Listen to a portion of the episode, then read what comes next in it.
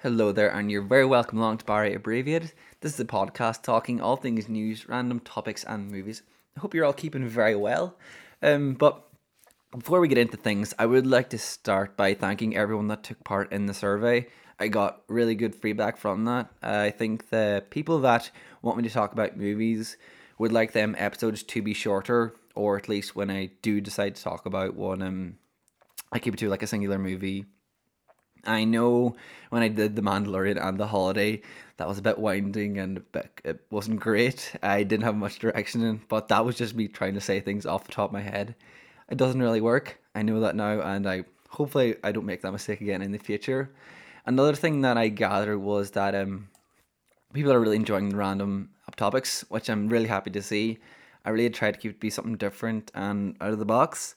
I'm glad you're all appreciating that. The only downside to that is from a survey that mostly you want the episodes to be longer.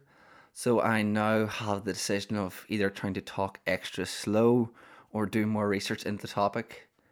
I will probably end up doing more research into the topic. I would love to talk extra slow, but I feel it would just end up becoming more boring. But yeah, just a massive thanks. You don't know how great it feels for a...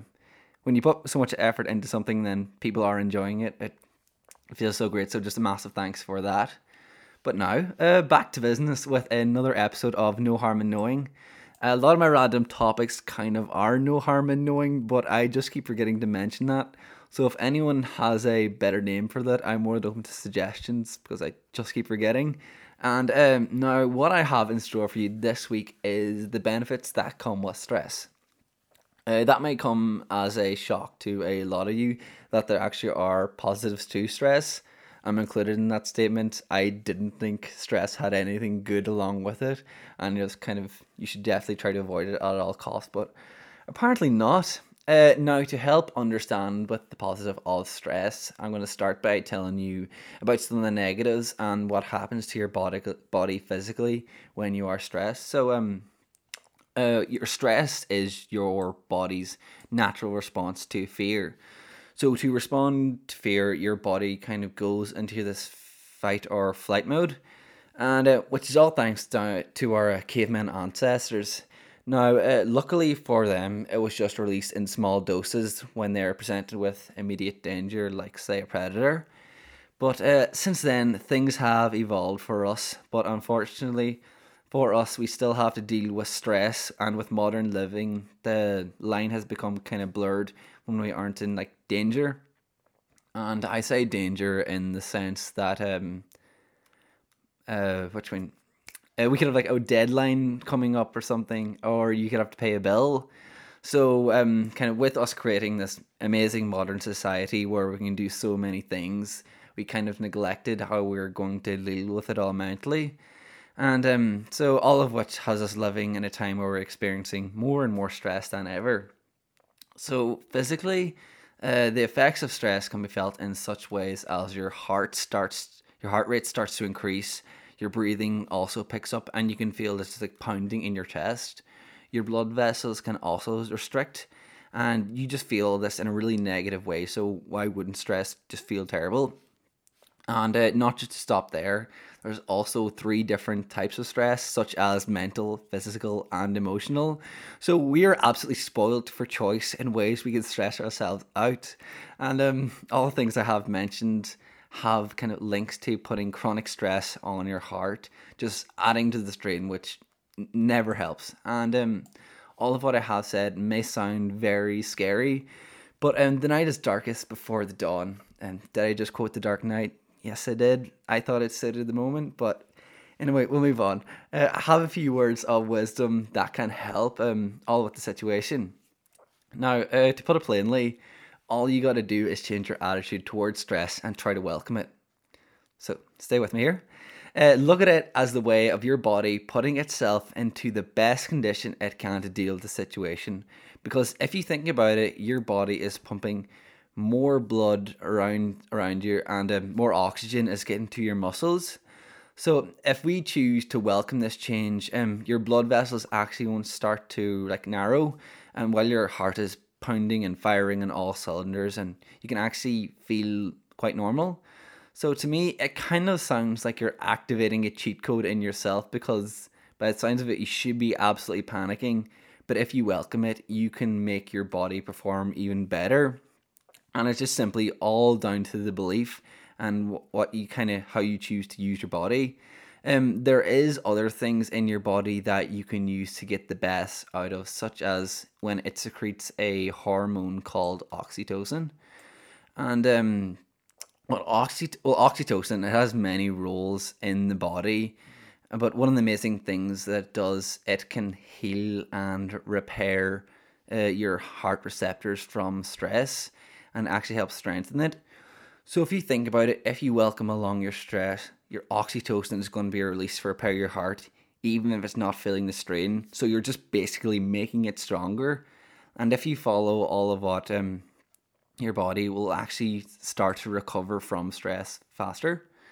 But oxytocin, it doesn't just stop there, because when it is released, it also forces you to be more social. So I think that feeling like I'm going to explode from being so stressed, that is your oxytocin telling you that things aren't great here and I can't hold all this in. So you better go tell one, because this is not good. So like say you got a test where you haven't studied for, and then you tell someone like, oh, I'm so screwed for this test. I haven't looked over anything. And they say, yeah, same. So I think that feeling of relief that we get, I think that is you using that oxytocin to try and bond with someone and making you feel less stress. So in a way, oxytocin helps you bond with people, and it helps you go out and actually look for support, which is really important. So please don't fight that feeling. You're doing yourself no favors just by holding it all in. And another fun fact I have on oxytocin is that it has been nicknamed the love or cuddle hormone. And that's because it is secreted whenever like you hug or kiss a person. And I won't go into the details as much on that now. I might leave that something that could be closer to Valentine's Day, or just generally something like that. And now to go back on all what I'm saying here for like a bit of results.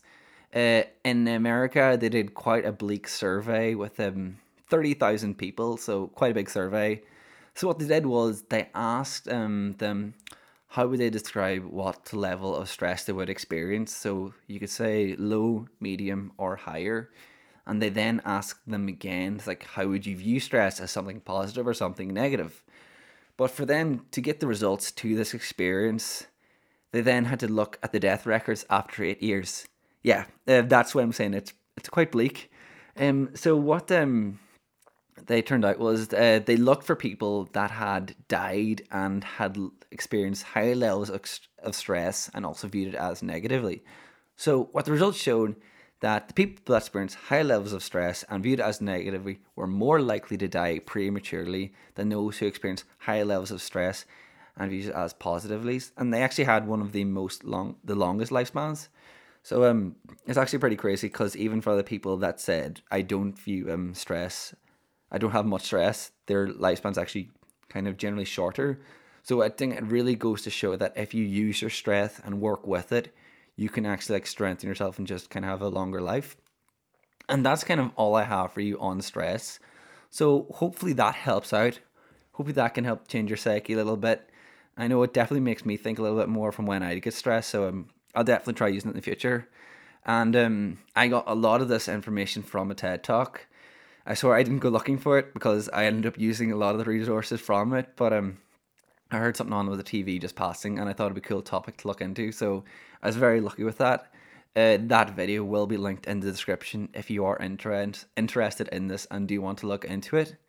So now a new segment that I am introducing to the end of each episode is that I'm going to give a recommendation, and that can be something for you to watch or listen.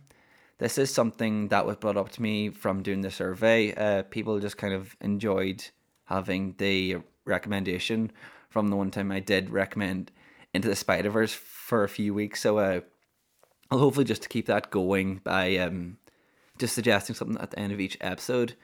Now, the recommendations, they won't always be something I will cover in a future episode, but nevertheless, I still think it is something that is worth a watch. And to kick things off, I'm recommending The Big Short, which is a movie about the crash of the housing market in America.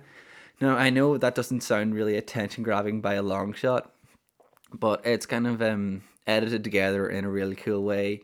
You have kind of these interesting characters, and the cast is amazing. You got Christian Bale, Steve Carell, Ryan Gosling, Brad Pitt, just to name a few. And you also get cameos from like Margot Robbie, who come in to kind of explain the terms and stuff, what they're talking about throughout the film. So it's kind of like a documentary in itself, because there is like fourth wall breaking and there is like a narrator in it and all. So it's something that really stuck out to me. And unfortunately though, one of the downsides to it is that you will have to like toss your phone aside, because you do have to pay attention when you're watching it. But I feel in a way that makes it more rewarding when you understand it all. And even if you don't worry, there's loads of videos on YouTube explaining the ending. So that is my recommendation for the week. It is on Netflix. I will try to keep these widely accessible. I'm aware of other platforms like All4, which is another great one, which gets overlooked a lot, but I might recommend the odd thing from there as well. And I am aware we're coming up to episode 20, so I might do another live stream sometime soon. I hope to make it a thing where like every 10 episodes I do one, I'll announce when that is happening on the Instagram page, so make sure you're giving that a follow. It could just be a bit of a change in pace. Plus, you get to see my face as well as hear my voice, so I'm absolutely spoiling you here. I'm joking, of course. Guys, that is it for this week. But if you feel there's something else I should be talking about, you can send on any questions or suggestions to me on Instagram at Barry Abbreviated, or if you want to do an email, barryabbreviated@gmail.com. I'd like to thank Rob for always putting these up. And also thank you for listening along at home. I have been Barry, and this has been Barry Abbreviated. Till next time, I hope you have a very good week. Stay safe, and I hope you have a good one.